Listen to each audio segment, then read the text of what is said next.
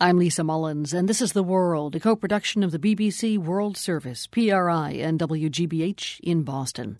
Government officials in New York and in New Jersey are asking for patience, but the patience of residents in the two states hardest hit by Hurricane Sandy appears to be getting thinner by the day. The region is still mired in a transportation nightmare. Fights have broken out as people wait in long lines at gas stations, and the power is still not back in many affected areas. This is the kind of scenario that those who study climate change say may be more frequent in the future. The connections between Hurricane Sandy and climate change are murky, to be sure. But with much of his city still flooded and paralyzed by the storm, New York City Mayor Michael Bloomberg found the links to climate change strong enough that he was compelled to come out and endorse President Obama's bid for re election yesterday. The main reason, Bloomberg said, was the president's stronger record on fighting climate change.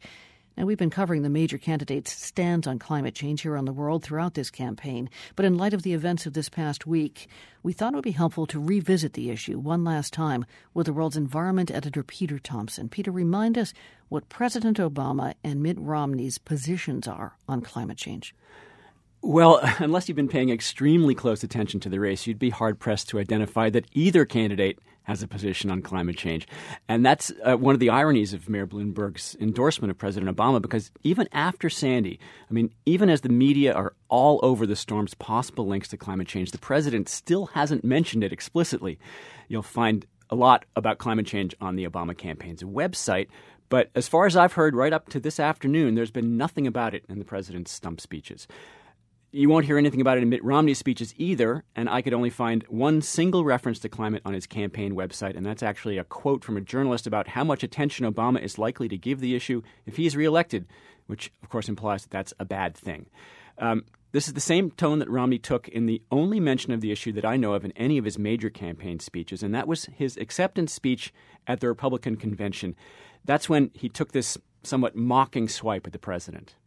President Obama promised to begin to slow the rise of the oceans and to heal the planet. My promise is to help you and your family. So, so you'll hear there Romney was pretty much dismissing the concern about rising sea levels. But we actually know that one of the things that did contribute to Sandy's destruction was rising sea levels off the East Coast. So tackling that problem might actually help a lot of families in the future.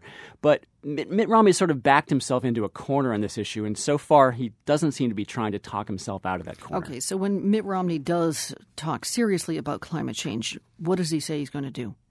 Well, like so much else with Romney, it shifted significantly over the years. When he was governor here in Massachusetts, he said he accepted the mainstream science on climate change. That is, that it is happening, that humans are a large part responsible. And he even supported some local measures to start dealing with carbon dioxide emissions. But um, he's backpedaled since then. He still says he believes the world is warming, but he's not sure how much humans have to do with that. He's criticized the Obama administration's efforts to start cutting carbon emissions through the cap and trade program that failed so spectacularly in Congress. Um, it's certainly clear that he doesn't think that this is a pressing issue.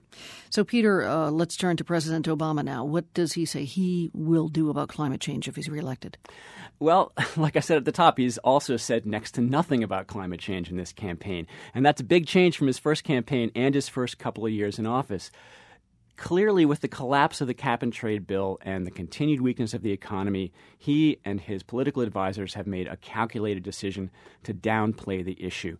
Um, but I should say that unlike Romney, he did make one positive reference to it in his convention speech. Climate change is not a hoax.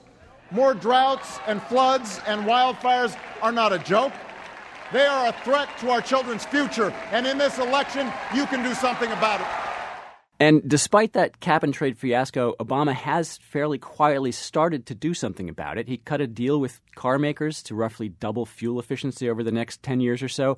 He's also signaled that the EPA might start regulating carbon emissions, which would also be a very big deal.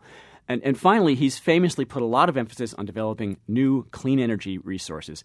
In fact, since climate started becoming more of a, a, dirty word in American politics again, clean energy has basically become sort of a proxy that the administration uses to talk about the climate issue.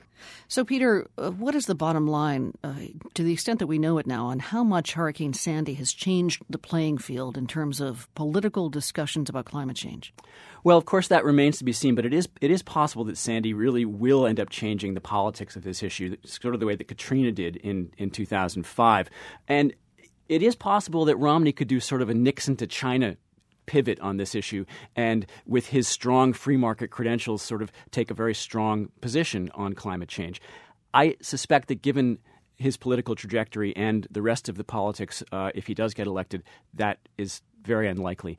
Um, Obama, of course, has a record of some accomplishment on the issue, and I think freed up from having to be reelected, he will take a stronger position on this. And I, I imagine that very, if he is reelected very soon after the election, you will hear him start talking about Sandy and climate change and making it much more of a priority. Okay, thank you. The World's Environment Editor Peter Thompson. Thanks again. Thanks, Lisa.